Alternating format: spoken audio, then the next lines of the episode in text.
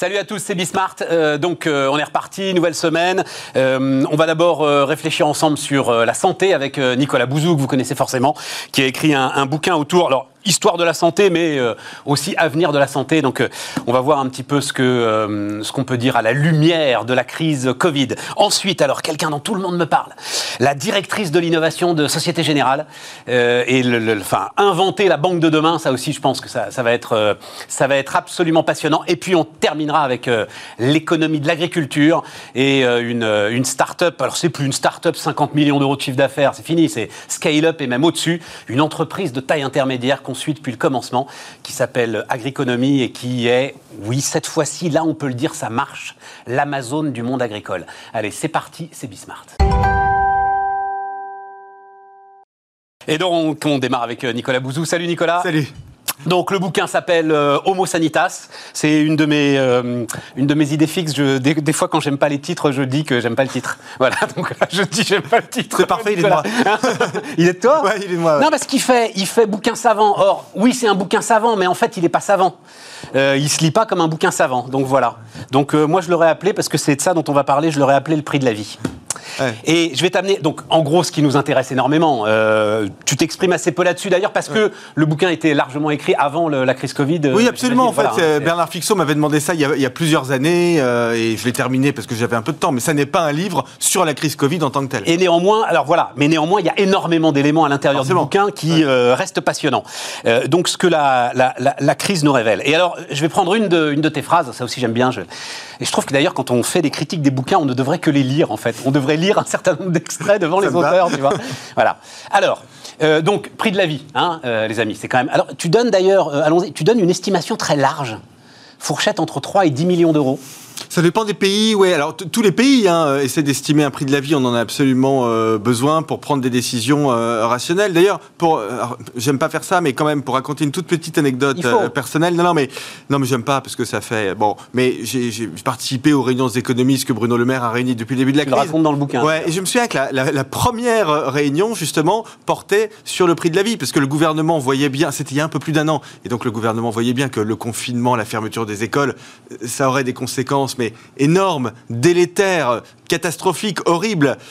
Et donc se posait quand même la question de savoir si, au fond, ce que faisait le gouvernement, ça n'était pas trop par rapport au péril sanitaire qui nous attendait si on ne faisait rien. La conclusion, vous l'avez tous vu, c'est que le gouvernement a considéré... Je crois qu'il a eu raison, malgré tout, qu'il fallait quand même faire cette fermeture, ce confinement, pendant le laps de temps le plus court possible. Mais ce que je veux vous dire, c'est que même dans une situation de crise extrêmement grave, on a quand même besoin de ce type de repères pour essayer de prendre des décisions les plus rationnelles possibles. Mais là, en l'occurrence, ça n'est pas rentré en ligne de compte. Si on avait dit, on est à combien de...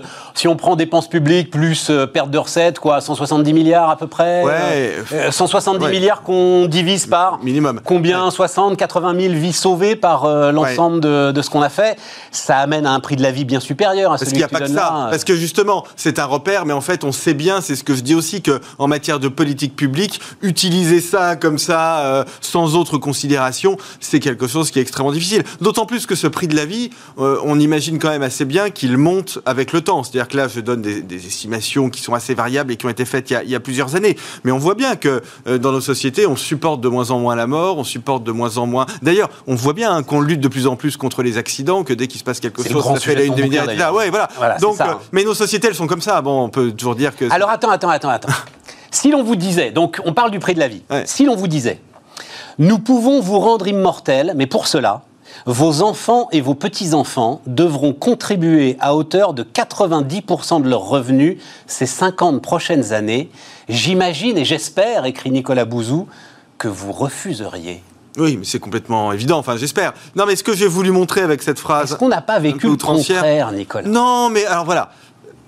Je savais bien qu'on en arriverait là, parce que toi, tu dois considérer qu'on en a trop fait. Oui, c'est ça. Mais non, je crois pas. Je sais pas si on en a trop fait. Je sais qu'on a sacrifié une génération. Non, je crois pas. Non, je pense pas qu'on a sacrifié une génération. Je pense que, bien évidemment, les jeunes aujourd'hui sont dans une situation terrible, extrêmement compliquée. Bon, mais je pense que c'est rattrapable. Je pense que c'est ça d'ailleurs l'enjeu en fait, c'est de faire en sorte que ce soit pas une génération sacrifiée. La crise qu'on a traversée était grave. Si on faisait rien, on aurait.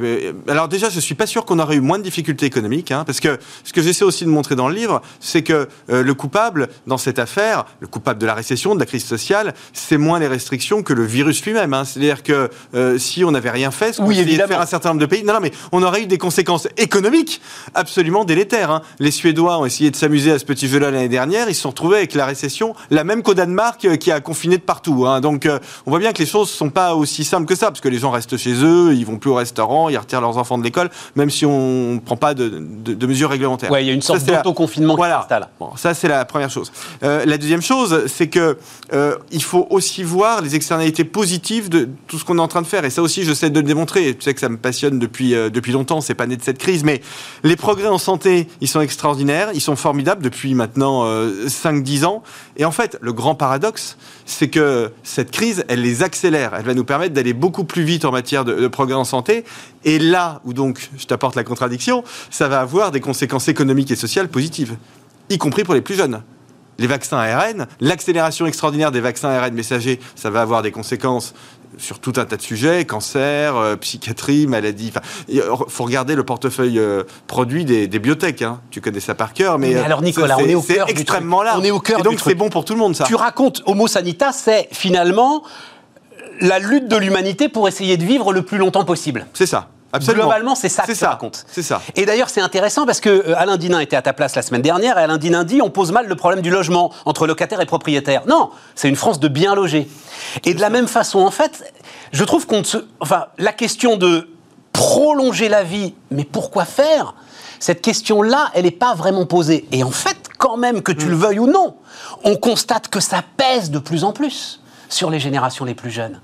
Cette quête un peu invraisemblable de la vie la plus longue possible. Non, je ne suis pas d'accord. Je ne pense pas que ce soit une quête invraisemblable. Alors déjà, cette quête, elle n'est pas nouvelle. Hein. Ça a toujours été le cas. Ah, moi, je suis quand même toujours frappé de voir que les gens dont je m'inspire, notamment les économistes libéraux du 19e siècle, ils sont morts à mon âge ou un peu après. Hein. Tocqueville est mort à 49 ans. Je vais y arriver dans quelques temps. Bastiat, il avait une petite cinquantaine d'années. Enfin, je veux dire, c'est les gens qui nous ressemblaient, quoi. Hein. Ils avaient tout fait. Non, non, mais c'est là où je suis pas d'accord. Non. Je pense que Tocqueville, je suis pas du tout d'accord. Je pense que Tocqueville aurait vécu 20 ans de plus. Ça aurait été extraordinaire pour l'humanité. Il aurait fait un ou deux livres fondamentaux en plus. Bastiat aussi. C'est comme ceux qui me disent Amy Winehouse, Janis Joplin et Jimi Hendrix, c'est pas grave parce que... Mais non, si ces gens-là étaient encore vivants, ils nous auraient donné encore beaucoup de joie. Donc, je ne suis pas d'accord avec ça. Mais surtout, je reviens sur ce que tu dis, parce que c'est une idée qui a beaucoup circulé, d'ailleurs, y compris chez certains de mes amis libéraux. Cette idée, au fond, selon laquelle, je schématise un peu, je vais le dire de façon outrancière, mais on protégeait outrageusement les vieux au détriment des jeunes. Oui. Bon, mais je ne suis pas d'accord avec ça, donc pour deux raisons. Je ne suis pas d'accord avec ça pour une raison philosophique. Je ne pense pas qu'on puisse, comme ça, segmenter dans une société. Et surtout, je pense que, en réalité, cette crise, qui est horrible en ce moment, notamment pour les jeunes, mais elle accélère la numérisation, elle accélère l'incorporation des innovations par les entreprises, donc la numérisation, l'intelligence artificielle, les achats de robots, ils sont en train de monter très fortement en France, on était sous-robotisés, on est en train de rattraper notre retard.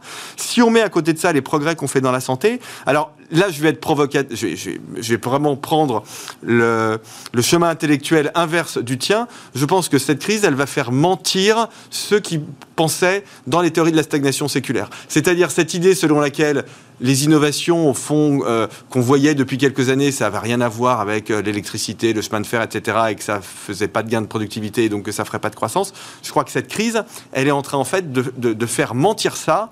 Et je vais encore plus loin dans la provocation, et là, je m'arrête. Je pense même que ces 20-30 prochaines années, on peut avoir quelque chose qui ressemble aux années 50 et 60, avec des gains de productivité. Les années folles. Bah, et un peu d'inflation en plus qui nous... Voilà. C'est la une de The Economist. Voilà, exactement.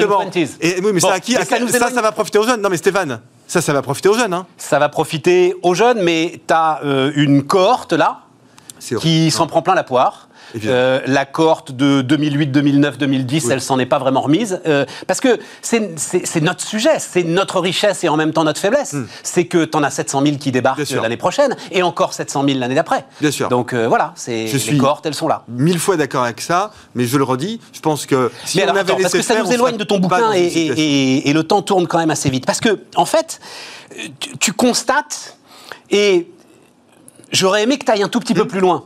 Tu constates notamment, comme tu le dis, les progrès foudroyants de la science, Mais alors là aussi, c'est un autre sujet, c'est-à-dire que cette santé qui progresse va nous amener vers des inégalités, alors qui seront peut-être encore plus insupportables en fait que les inégalités de patrimoine de l'économie digitale. Oui. On les voit déjà, hein, puisque au fur et à mesure que l'espérance de vie a augmenté, l'espérance de vie à la naissance, ce qu'on appelle l'écart type a aussi augmenté. C'est-à-dire que les gens qui ont les revenus les plus faibles et le moins de patrimoine meurent jeunes, parfois très jeunes, hein, à 60-65 ans, alors que les gens les plus riches, en réalité, ils ne meurent pas à 82 ans.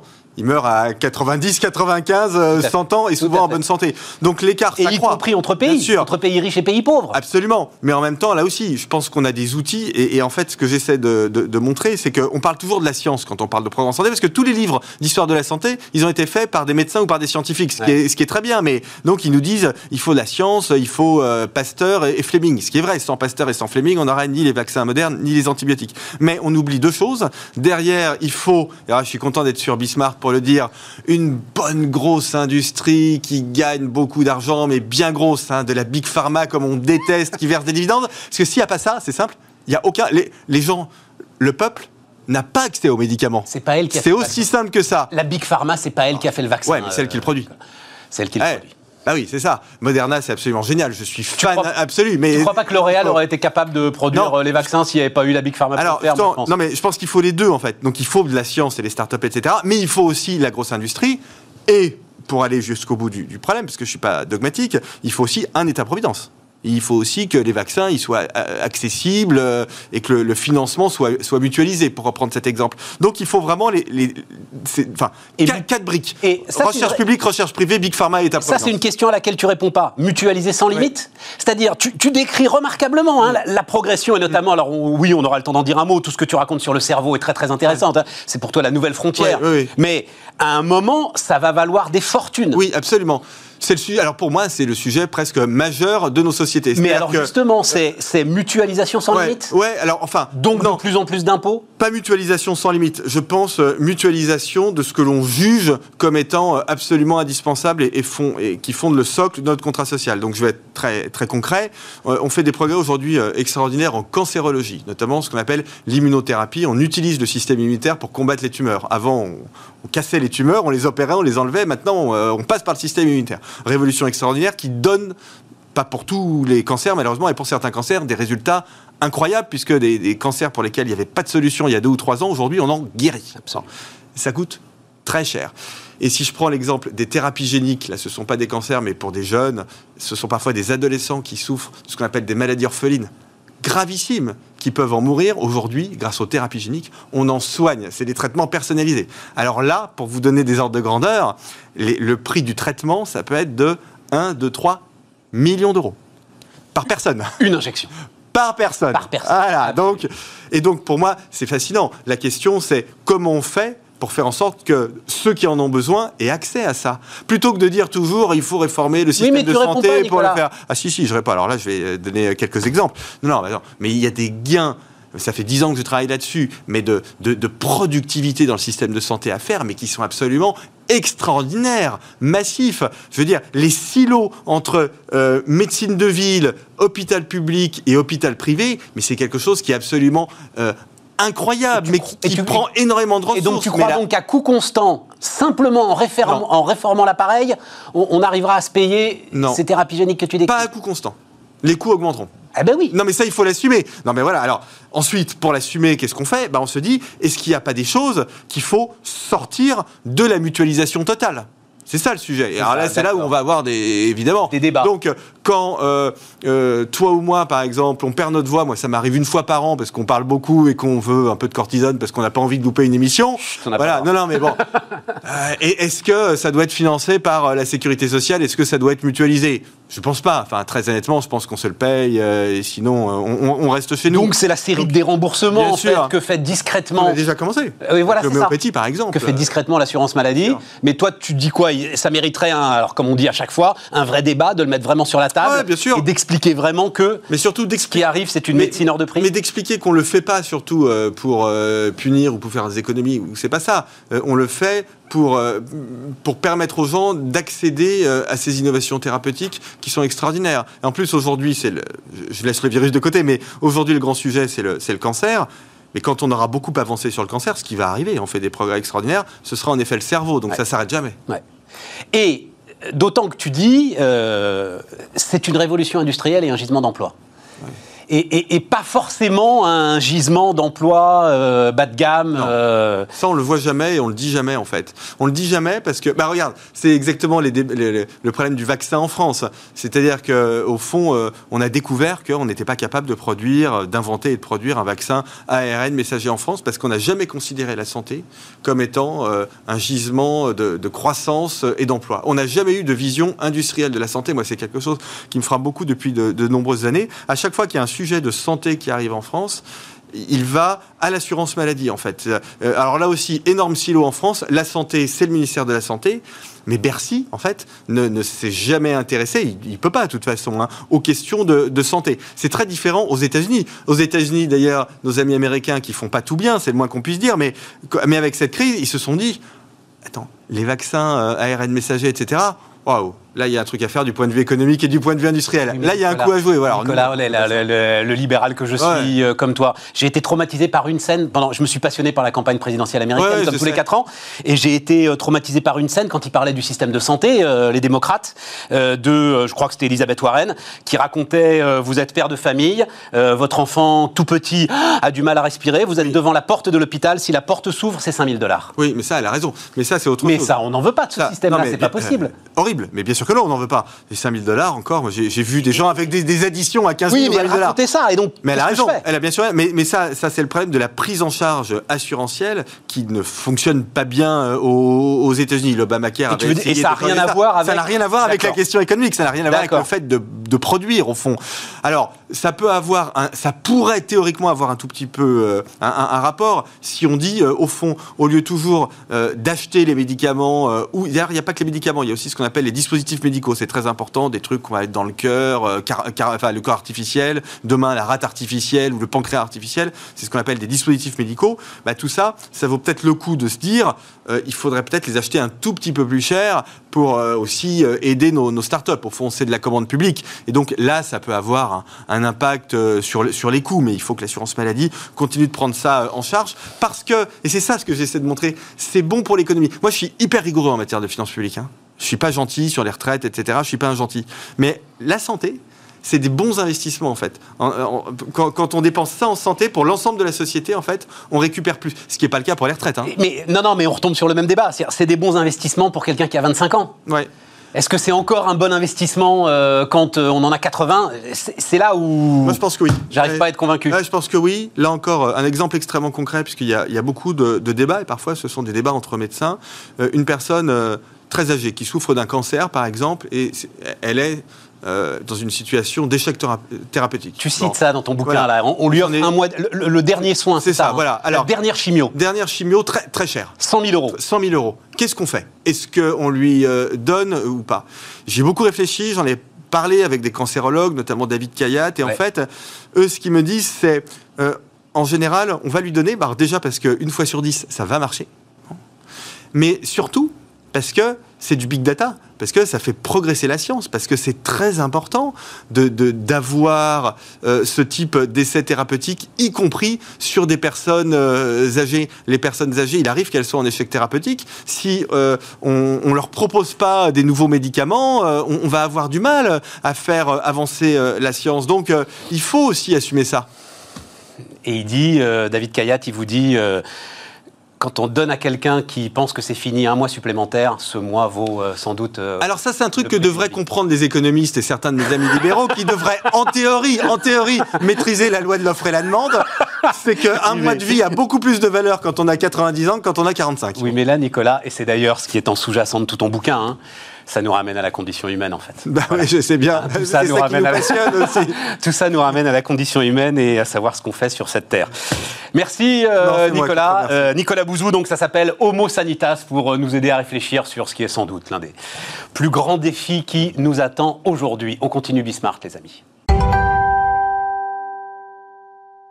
On repart, les amis, on repart donc avec Claire Calmejane, qui est la directrice de l'innovation de la Société Générale. Bonjour Claire. Bonjour. Et merci beaucoup de venir nous voir. Donc j'ai appelé ça « Transformer la banque ».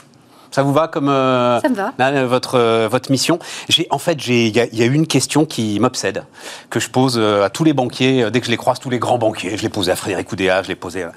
C'est pourquoi est-ce que les grandes banques se font damer le pion par les fintechs? Pourquoi est-ce que... la puissance quand même d'investissement, d'accord, c'est compliqué pour les banques, mais ça dégage quand même du bénéfice.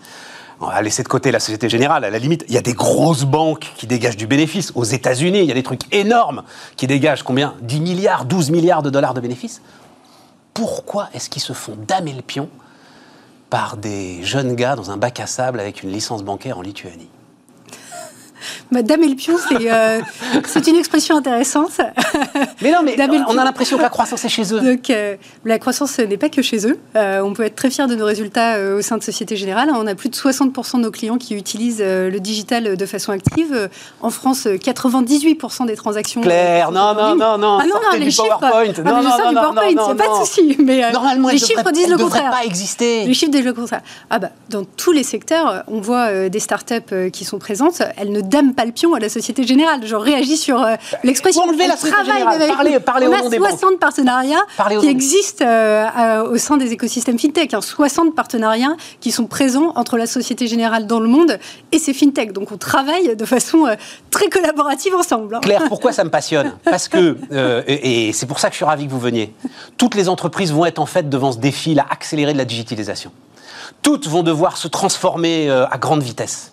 Et vous avez été parmi les premiers en fait secteurs à prendre la vague dans la figure, voilà. Et ensuite, la météorite qui tombe et le dinosaure qui essaye de survivre. Voilà, on va dire ça comme ça. Où est-ce que ça coince ?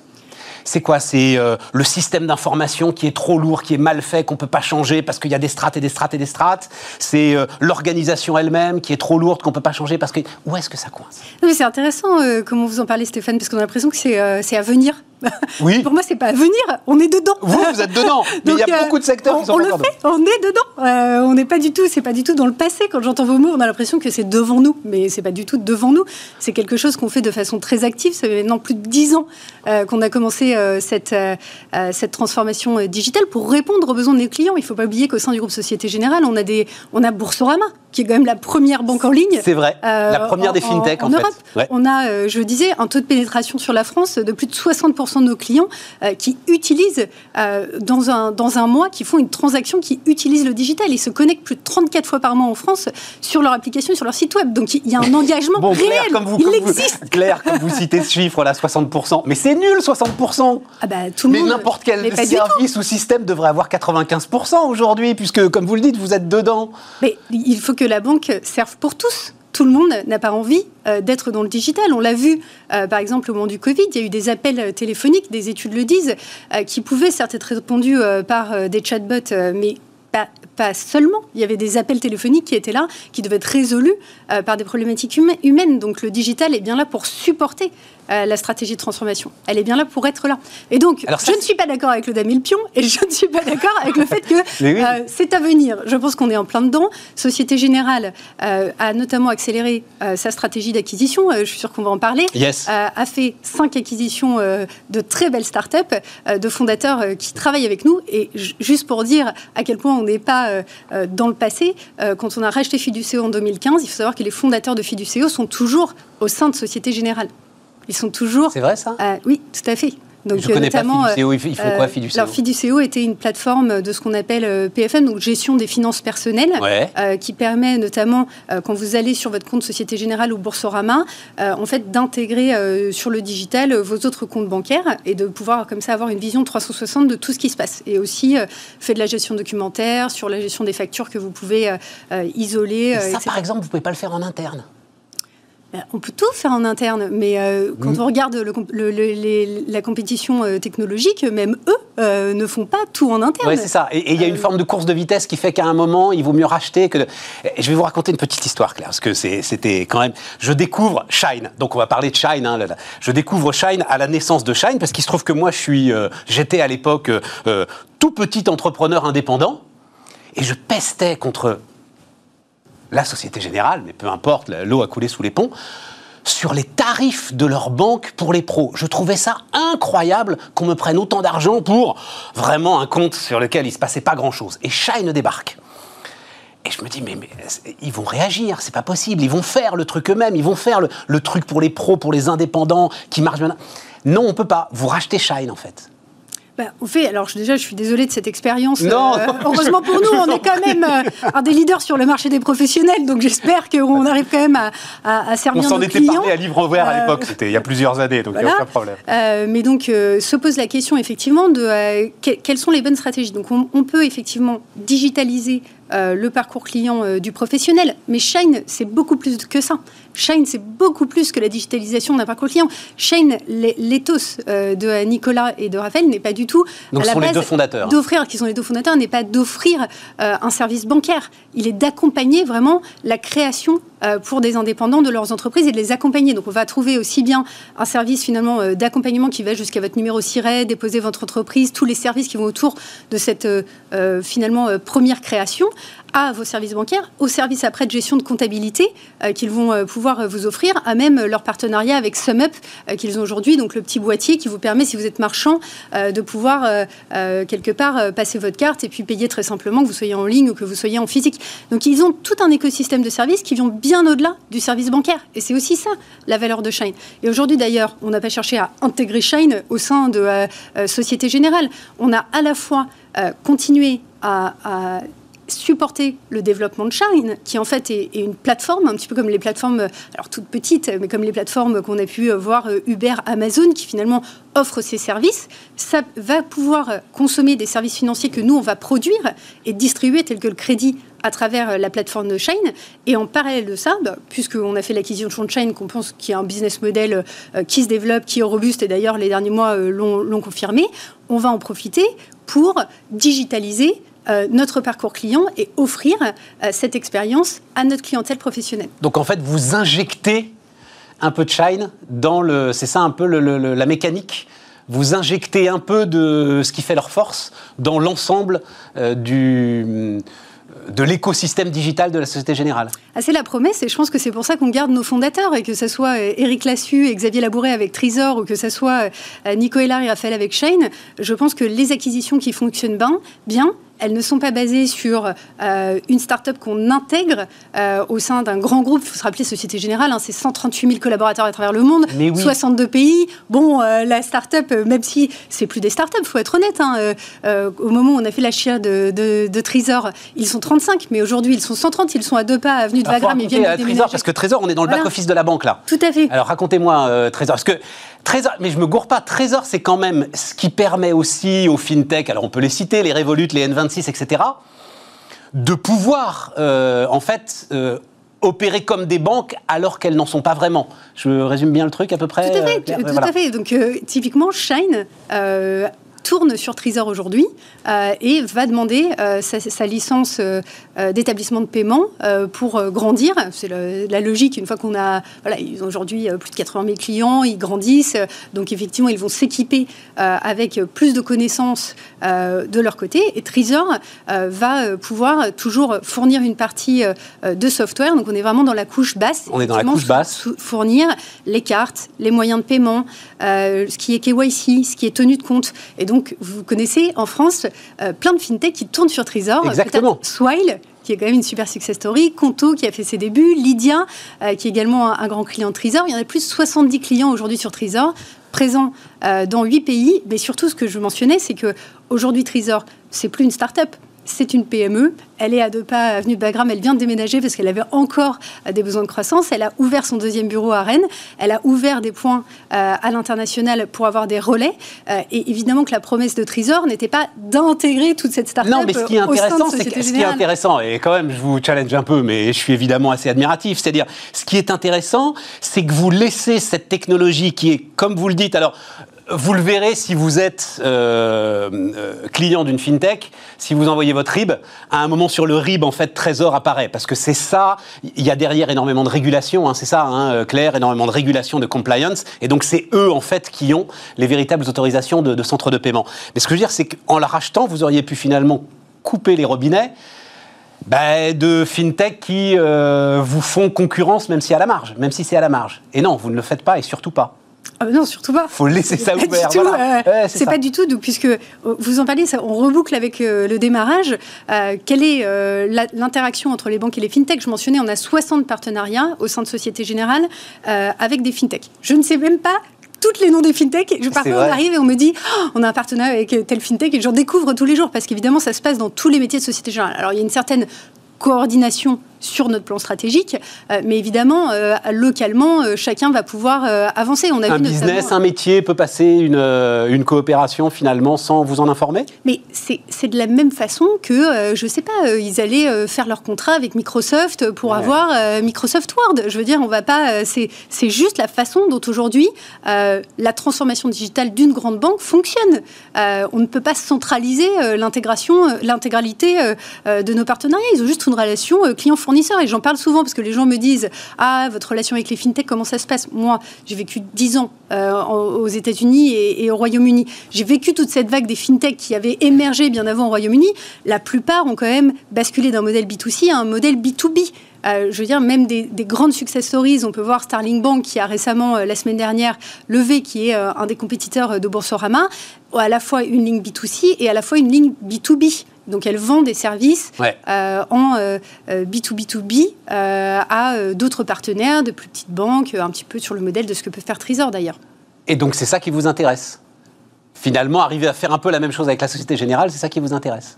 Alors, dans Société Générale, notre stratégie d'open innovation, elle est large, elle est là pour supporter nos transformations métiers, pour servir nos clients. Ouais. C'est vraiment servir nos clients, servir l'efficacité opérationnelle et servir les composantes responsables. Donc c'est ça l'open banking? La banque ouverte. La banque ouverte. C'est quoi la banque ouverte, l'open banking? La banque ouverte, elle passe... En fait, ce qui se passe, c'est qu'il y a un mouvement de fonds dans les services financiers qui encourage une partie de dérégulation qui est passée par une réglementation qui s'appelle PSD2.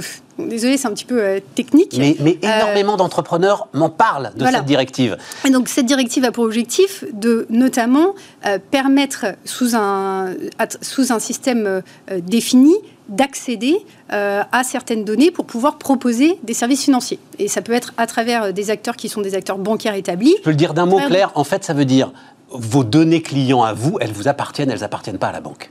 Mais elles ont toujours appartenu aux clients. Elles ont toujours appartenu. Mais là, la banque est tenue de les ouvrir, alors ça s'appelle ces API, pour qu'il y ait des relations, si vous, évidemment, vous êtes d'accord avec ça, pour qu'il y ait des relations avec l'ensemble de ceux qui, effectivement, peuvent apporter des services. Je vous laisse continuer. Non, tout à fait. Non, mais je n'ai rien de plus à rajouter. Et donc, c'est ça, la banque ouverte, alors ? La banque ouverte, elle permet effectivement de voir de nouveaux business models émerger qui peuvent effectivement s'appuyer là-dessus. Alors attention, parce que la banque est très très vigilante sur la protection des données personnelles, leur localisation et notamment pour nos clients dans toutes les géographies en respect de ce qu'ils souhaitent. Et ça, c'est un des grands avantages d'établissements financiers qui sont déjà là depuis plusieurs années et qui sont régulés. On peut observer qu'au UK, il y a même eu la façon dont ils l'ont fait, c'est qu'ils ont mis un organisme en place qui s'appelle l'Open Banking Authority. Authority, oui, d'ailleurs. Voilà, ça tombe bien. Qui permet vraiment de flécher le parcours en mettant des règles d'accès qui sont très robustes, notamment en matière de sécurité et de gestion des données. Ah. En France, on a passé la réglementation européenne PSD2. On n'a pas été jusqu'à monter ce type d'entité régulatoire. Relation client, sécurité, transformation de l'organisation. C'est quoi la priorité de Claire Calmejane ? Le client. Entre ces trois éléments. La relation client. Ouais. La relation client est au centre... Et tout le reste est soumis, en fait, à la relation client. Mais c'est intéressant, parce que quand on parlait des business models tels que Shine, c'est des plateformes digitales qui sont conçues sur l'expérience client. Une autre dont on a fait l'acquisition, Reezocar, qui aujourd'hui est encore plus une start-up, qui fait 150 ventes en ligne de voitures d'occasion. Voilà, vente en ligne de voitures d'occasion, qui est maintenant un des leaders, une de nos pépites françaises, qui a rejoint le groupe Société Générale. Là, il faut juste expliquer, mais d'un mot, que Société Générale, comme BNP d'ailleurs, ont des parcs de leasing très très importants et que donc l'activité automobile est une part très importante de l'activité bancaire. Exactement. Et donc on travaillait déjà avec Laurent et Vincent qui sont les fondateurs depuis un certain temps, puisqu'on avait déjà pris une part minoritaire au capital de par ce que vous mentionnez, nos métiers et quelque part ce que eux faisaient, puisqu'ils agrègent à travers l'Europe les offres possibles sur les véhicules d'occasion. Et en se développant, ils ont bien vu qu'il fallait fournir une composante autour des services financiers qui n'était pas nécessairement une expertise qu'ils avaient chez eux. Et donc c'est de cette façon-là que s'est fait le rapprochement. clients, mais encore une fois, pour co-construire un monde dans lequel eux ont tout pensé pour le client en expérience digitale. Aujourd'hui, ils ont plus de 2 millions de visiteurs uniques par mois. 2 millions de visiteurs uniques par mois. Oui, c'est énorme. Oui, mais pour des voitures.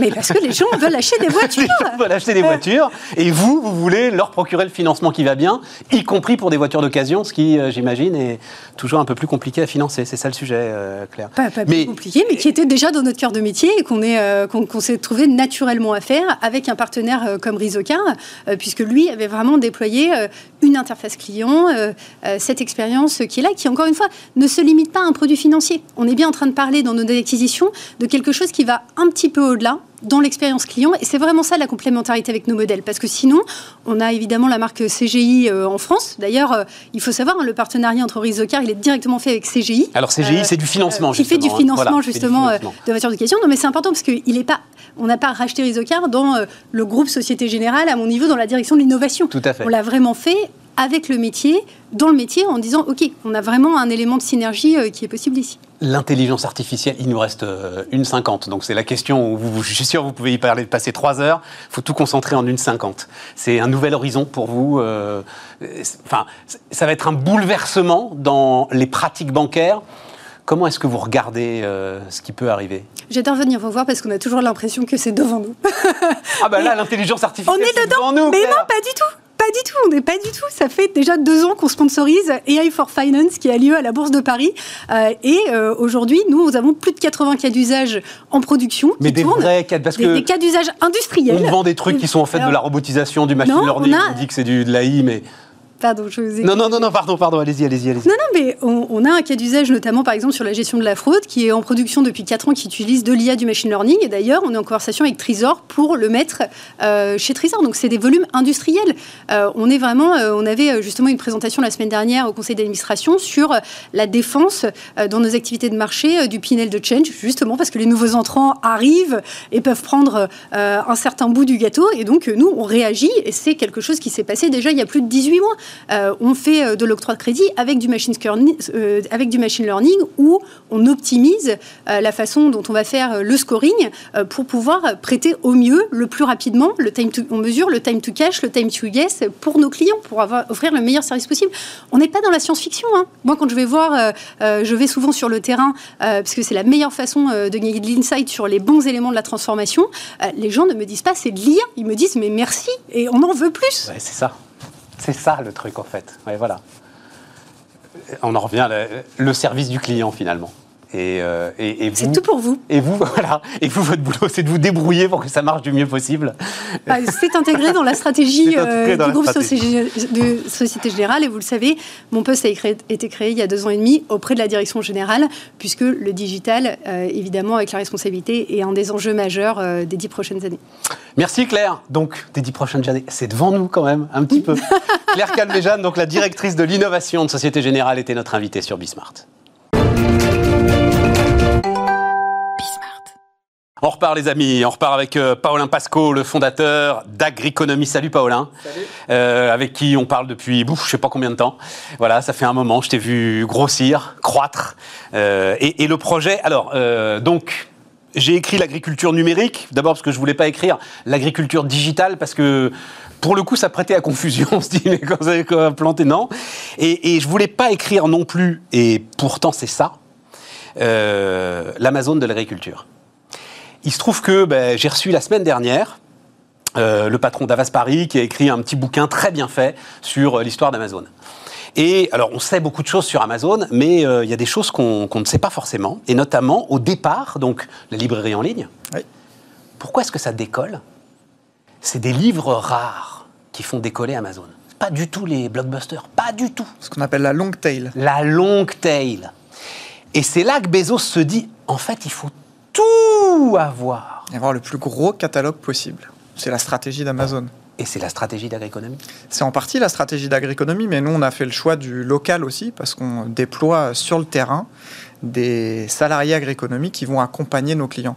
Et nous, on reste dans un métier très humain. Oui, on a besoin de... Au départ, dire, j'ai noté ça, enfin, de la fourche jusqu'aux tonnes de semences. Moi, tu m'avais scié quand tu m'avais dit que tu fournissais des tonnes de semences. Sure.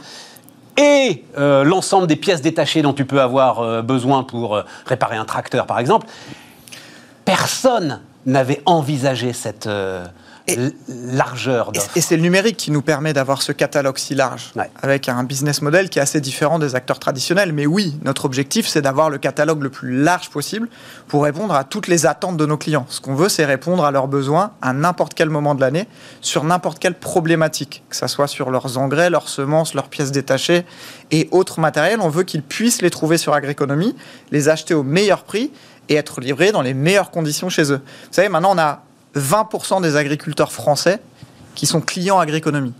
20%. Et on a 80% des agriculteurs français qui se connectent sur notre site tous les mois. Donc on est devenu, là, en l'espace de 5-6 ans, grâce au gros travail de nos équipes et à la confiance que nous donnent nos clients et nos fournisseurs, on est passé 3e distributeur agricole en Europe en termes de nombre de clients.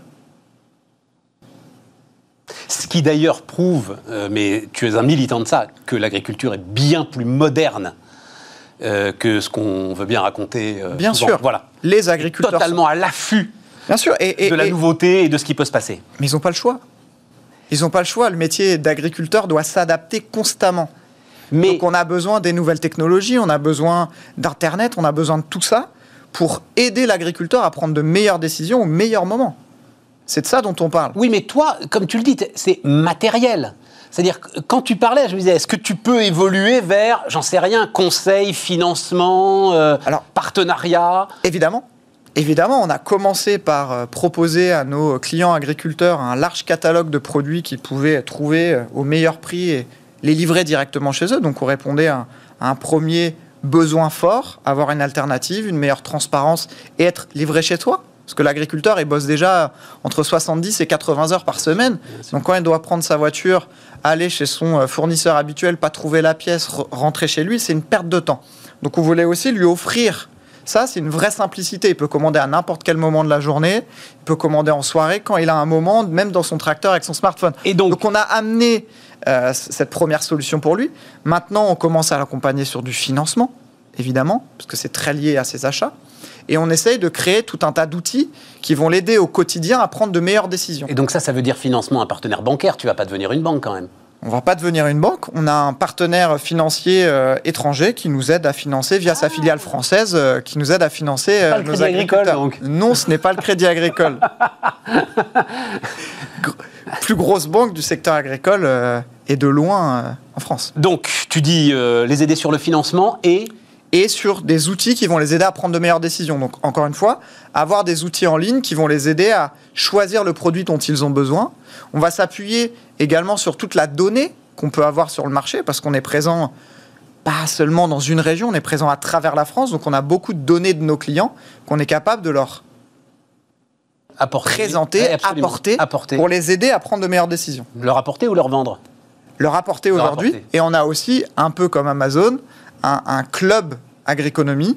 C'est un peu comme Amazon Prime, donc l'agriculteur va payer 10 euros par mois et il va avoir accès à une palette de services supplémentaires pour être livré plus vite, pas payer sa livraison, avoir un accès à du financement moins cher et avoir accès à des outils qui vont l'aider au quotidien. C'est super intéressant parce que tu es un outil de développement et de modernisation du monde agricole, Paulin. On essaye. Tu n'es pas seulement un site marchand. Non mais sérieusement, c'est ça qui... Parce qu'il y a ça aussi dans globalement, c'était aussi l'une des grandes leçons de Jeff Bezos, c'est il faut une vision. Il faut une vision. Il faut une vision. Mais il faut une vision pour plein de raisons. Il faut une vision pour faire grandir sa boîte, mais aussi... accrocher les équipes. Aujourd'hui, on a... C'est ce que je dis souvent, hein, le terreau de la France, le terreau de l'économie française, c'est les agriculteurs, mais le terreau de notre entreprise, c'est nos talents, c'est nos collaborateurs. Et nos collaborateurs, on est 60. Si on n'apporte pas un peu de vision, si on n'a pas une vision claire et qu'on n'emmène pas nos salariés avec nous en apportant du sens, on ne peut pas faire grossir nos entreprises et on ne peut pas répondre à notre promesse. Donc oui, alors ça, c'est important. Le terreau de l'économie française et notre agriculture. Et la diversité de nos agricultures. Pour un agriculteur, vous avez 10 emplois. Et tu disais que tu envoyais des gars sur le terrain ? Oui. Oui. Là, on est en train de déployer à travers la France des collaborateurs Agriconomie qui auront en charge d'aller rencontrer les agriculteurs, organiser des meet-up, répondre à leurs questions, etc. Mais ils sont agriculteurs eux-mêmes ? C'est souvent des fils d'agriculteurs ou des anciens techniciens. Il faut une expertise quand même. Je ne vais pas t'envoyer, Stéphane, parler à nos agriculteurs sur tous les sujets, même si je pourrais avoir des échanges très sympas avec eux. Non, il nous faut des hommes et des femmes qui connaissent le secteur et qui peuvent aider nos clients au quotidien. Dernière dimension, c'est l'Europe, parce qu'en fait, c'est ça aujourd'hui ton nouveau horizon. Alors oui, on a deux axes majeurs en ce moment. L'Europe, évidemment. Donc, on veut continuer notre développement à l'échelle européenne pour accompagner les agriculteurs en Italie, en Espagne, en Allemagne notamment. Et on a aussi une nouvelle activité qui marche assez bien, c'est qu'on veut également aider les autres opérateurs du secteur agricole, que ce soit les coopératives, donc nos confrères physiques, les négoces agricoles, mais aussi tous les acteurs connexes du secteur agricole à prendre de meilleures décisions. Tu sais, les coopératives... J'avais découvert ça au moment de la discussion de la fameuse loi Egalim. Elles sont quand même bien souvent décrites par les agriculteurs eux-mêmes comme des boîtes noires. Il y a un sujet là de combien ça vous coûte vraiment, combien vous le vendez, où va la marge, comment elle est distribuée, qui est un sujet souvent obscur et mal réglé. Oui. Tu vas apporter de la lumière là-dedans. Nous, c'est le principe de l'entreprise Agriconomie, c'est d'apporter de la transparence. On est transparent sur nos prix, on est transparent sur nos produits, on est transparent sur nos frais de livraison. On essaye d'apporter cette transparence. Et oui, le secteur agricole en avait besoin. Ouais. Les coopératives ont grossi, ont dû s'adapter, on leur a demandé beaucoup de choses pour accompagner les différentes transitions économiques françaises. Il y a souvent aussi, moi je le dis, des baronnies là-dedans qui sont un petit peu des pouvoirs sans contrôle. On avait dans certains endroits, des oligopoles, clairement. Voilà, exactement. Oui, exactement. Mais ça veut dire Allemagne, Italie, etc. Ça veut dire il y a un équivalent d'Agriconomie quelque part en Europe. Alors on a un concurrent en Allemagne, on a un très gros concurrent aux États-Unis. Ah, ça j'imagine aux États-Unis. Voilà, aux États-Unis. Parce que les États-Unis, ça t'intéresse aussi C'est dur, c'est loin. J'ai vu des entrepreneurs extraordinaires.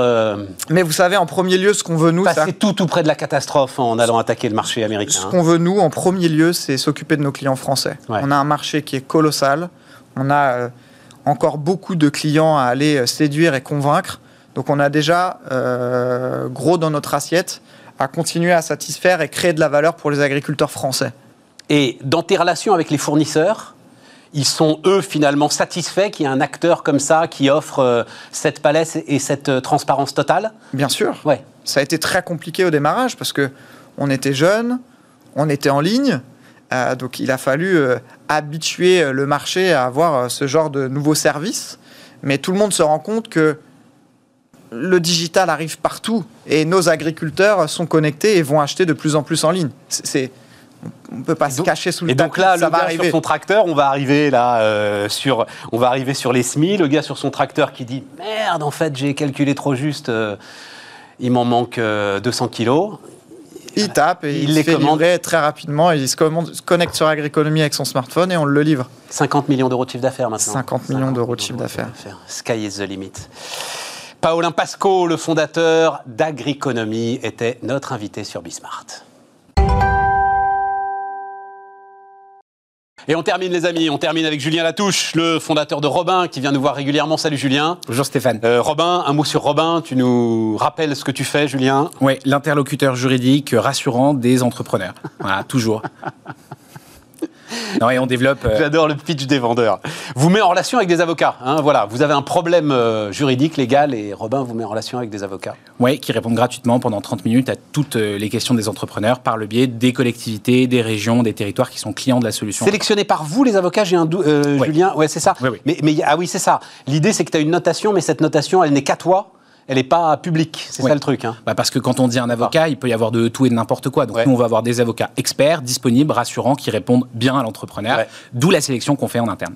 C'est un peu ce qui se fait sur les plateformes avec les artisans aussi. On voit ça maintenant, hein, avec Travolib, etc. Et tout. En fait, tu es le Travolib de l'avocat. Alors, de temps en temps, on s'est dit qu'on allait, parce que c'est vrai que c'est des sujets très intéressants, et voir avec toi un certain nombre de sujets. Et en l'occurrence, celui-là m'intéresse beaucoup. Donc tout ce qui tourne autour des loyers. Qui se renforce en fait. Hein, on pensait que c'était derrière nous cette crise de loyer. En fait, non. Avec la fermeture des centres commerciaux, tu penses que les choses vont peut-être se durcir à nouveau, en fait, dans les relations entre propriétaires et locataires. Bah, déjà, le loyer, pour un commerce qui est fermé, c'est vraiment la dépense insupportable. Enfin, je veux dire, je ne fais pas de chiffre d'affaires, mais donc je peux négocier un peu mes salaires avec le chômage partiel, je peux obtenir le fonds de solidarité pour payer un peu mes salariés, mais quand il faut payer son loyer, bah, le bailleur peut légitimement dire, bah non, on ne négocie pas. Et donc, la fermeture des centres commerciaux qu'il y a eu, c'était sur les plus de 20 000 m². Là, maintenant, on est sur les moins de 10 000 m². Et quand on dit centre commercial, on pense que, bon, bah, le centre, il ferme, mais les petits commerces, ils s'en sortent. Sauf qu'à l'intérieur du centre, c'est des petits commerces. C'est quelqu'un qui était salarié, qui a décidé de lancer son activité et qui a mis bah, encore de l'argent sur la table et qui se voit dans l'impossibilité de payer son loyer. Donc oui, la dépense, elle est insupportable. Beaucoup de mesures ont été mises en place pour le mois de novembre, on pourra en parler. Mais pour ce qui s'agit de la suite, bah, ça commence à devenir très compliqué. Alors justement, le mois de novembre, parce qu'effectivement, c'était le mois de confinement. Donc, en gros... dispositif un peu complexe quand même, hein, c'est-à-dire un dispositif de défiscalisation, c'est ça, oui, Julien ? Clairement. Moi, je suis donc restaurateur, je paye un loyer de 1 000 € chaque mois. Clairement, si j'accepte en tant que bailleur d'abandonner cette somme de 1 000 €, je vais obtenir peut-être 50% d'exonération de charges sur les montants que j'aurais abandonnés. Donc, très clairement, pour abandonner le paiement d'un loyer pour un mois, la majorité des bailleurs ont dit « bah non, on va rien faire ». C'est pour ça que les mesures qui ont été utiles, au-delà de celle-ci, qui était un petit coup de pouce, c'était les mesures régionales qui ont essayé de se mobiliser et qui ont dit, bon, bah, on va donner aux locataires un peu d'argent, au lieu de dire comment on peut faire abandonner la somme du loyer par le bailleur. Parce que un bailleur, c'est pas les riches. Ça, c'est facile de dire les bailleurs, c'est les riches, et puis les petits commerçants, ils sont tout seuls. Les grandes foncières commerciales, si, quand même. Oui. Elles ont joué le jeu. Hein. Unibail, tout ça, enfin ça va quoi, ils ont ça va. De quoi voir venir, oui. Ça va, voilà. Et ils ont d'ailleurs joué le jeu. Mais lorsque ma grand-mère, voilà, elle avait un petit local commercial à côté de Cannes, au Canet, je me souviens, elle a économisé toute sa vie pour mettre un peu d'argent de côté, et à côté de sa retraite, cette petite somme qu'elle avait chaque mois, c'était la moitié de son revenu. Et donc ces bailleurs-là, on ne peut pas leur dire, vous avez qu'à annuler le paiement du bail, c'est pas si facile. Oui, tout à fait. Donc je pense que les solutions qui marchent bien, c'est les solutions qui aident les commerces fermés à avoir une petite somme d'argent qui permet de continuer de payer son bailleur. Voilà, ça, c'est ce qui a bien marché. Et ça s'est fait à l'échelle régionale, tu dis Oui, bien ça s'est fait à l'échelle régionale, ça s'est fait au niveau... donc, par exemple, typiquement, la région sud, donc la région PACA, a mis en place une enveloppe, a voté une enveloppe de 6 millions d'euros pour attribuer jusqu'à 500 € par entrepreneur qui n'arrive pas à payer son loyer. Résultat, en 2 mois, l'aide a été complètement vidée, complètement utile, et elle a aidé 6 000 commerçants qui étaient dans cette situation. Mais derrière, on peut aller dans des territoires beaucoup plus petits, où la région n'a pas été l'acteur qui s'en est occupé, mais la ville s'en est occupée, parce que le maire détient la compétence des locaux commerciaux, c'est la personne qui a la compétence foncière. Tout à fait. Donc elle a pu dire, moi, voilà, j'accepte que tous mes loyers, je ne les demande pas. Ou elle a pu dire, moi, je vais donner un petit peu d'argent à ceux qui en ont besoin pour payer leur loyer. Ça a été fait dans plusieurs collectivités. Mais donc, l'État a essayé de faire quelque chose d'un peu large, mais pour le mois de novembre. Les régions, les collectivités ont aussi fait beaucoup de choses pour le mois de novembre. Mais derrière, ça continue. Il faut continuer à payer son loyer. Et le mois de confinement, c'était pas que novembre. Si on est sincère, le commerce, aujourd'hui, se sent encore en confinement. Oui, enfin... C'est difficile pour eux. Ils n'y arrivent pas. Voilà, ils n'y arrivent pas. Vous le voyez. Tu le vois, toi, dans tes clients, justement, c'est aujourd'hui un truc qui te remonte de manière importante, quoi, urgente. Ouais. Aujourd'hui, sur les numéros d'aide qu'on met en place, on est sur à peu près 15% des demandes qui portent sur je suis locataire d'un local commercial, j'ai appelé mon bailleur pour lui dire comment on peut faire, et il m'a répondu allez vous faire voir. Voilà. Donc, très concrètement, ces gens-là, c'est ceux qui sont en demande. Voilà. Alors après, Bercy a dit qu'ils allaient faire quelque chose. Il faut le dire d'un mot quand même, c'est pas forcément l'intérêt du bailleur. C'est-à-dire le bailleur, il faut qu'il réfléchisse lui aussi à savoir si je ruine mon locataire présent, est-ce que j'en retrouverai un ? Enfin, on va être dans une situation, en sortie de crise, dans une situation pour le commerce, pas être la révolution culturelle, quoi, hein. Ça va pas être que sans fleurs fleurissent, quand même. Hein. Et Stéphane, tu as un point super intéressant, c'est que c'est une question d'intérêt. Parce que si demain, le loyer ne peut plus être payé par le commerçant, Derrière, ça va devenir une charge exigible, en plus des prêts bancaires à rembourser, des salaires à payer. Dans le cadre d'une procédure collective, la charge loyer va être noyée parmi plein d'autres charges. Donc le bailleur a tout intérêt à accepter de négocier. Parce que sinon, sa charge loyer va se retrouver au milieu d'autres charges qui seront impossibles à payer pour le commerçant. Et là, en plus, il ne pourra pas l'expulser. Et il ne sera pas prioritaire là-dessus, en plus. Enfin, ça reste, même si les choses sont peut-être en train d'évoluer, mais ça reste les salaires, par exemple, qui sont prioritaires dans le cadre d'une procédure collective. Et c'est pour ça qu'il faut donner les moyens à ces locataires de payer leurs bailleurs et pas réfléchir à un moyen pour empêcher les bailleurs d'exiger cet argent. C'est pour ça que la région Île-de-France a fait une aide aussi de 1 000 €. Elle a super bien marché. Je crois qu'il reste encore 5 millions d'euros à pourvoir sur cette enveloppe budgétaire et qui a aidé énormément d'entrepreneurs en difficulté. Ça marche bien. C'est demandé.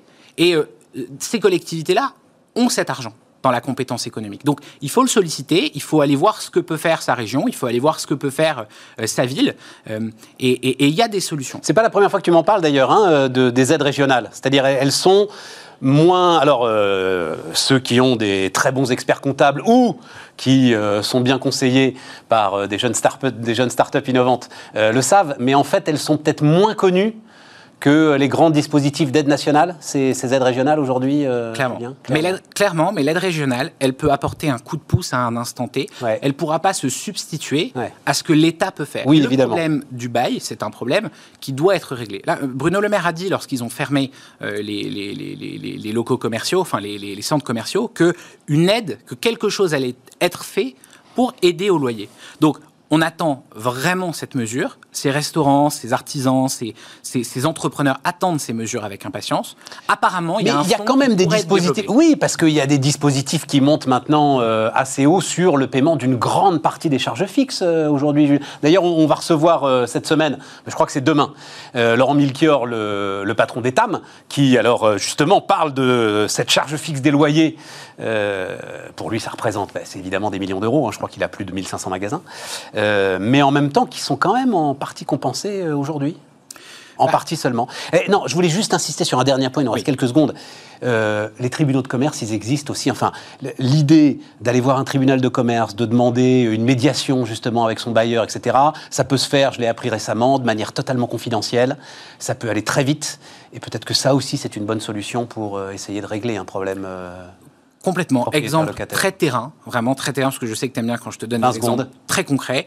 Il n'y a pas longtemps, j'ai échangé avec l'équipe de manager commerce d'Arcachon, la ville d'Arcachon, qui m'expliquait qu'ils avaient mis en place un médiateur, gratuitement, pour s'occuper de cette médiation, et que plusieurs vingtaines, trentaines de loyers avaient pu être négociés. À l'échelle d'une ville, d'une petite ville comme Arcachon, très attractive, ça peut vraiment changer la donne. Donc voilà, se rapprocher de ces collectivités, se rapprocher des partenaires comme Robin et ensuite essayer de trouver des solutions. Julien Latouche, et on prolonge cette discussion demain à la même heure avec Laurent Milchior, le patron des TAM. Donc à demain les amis.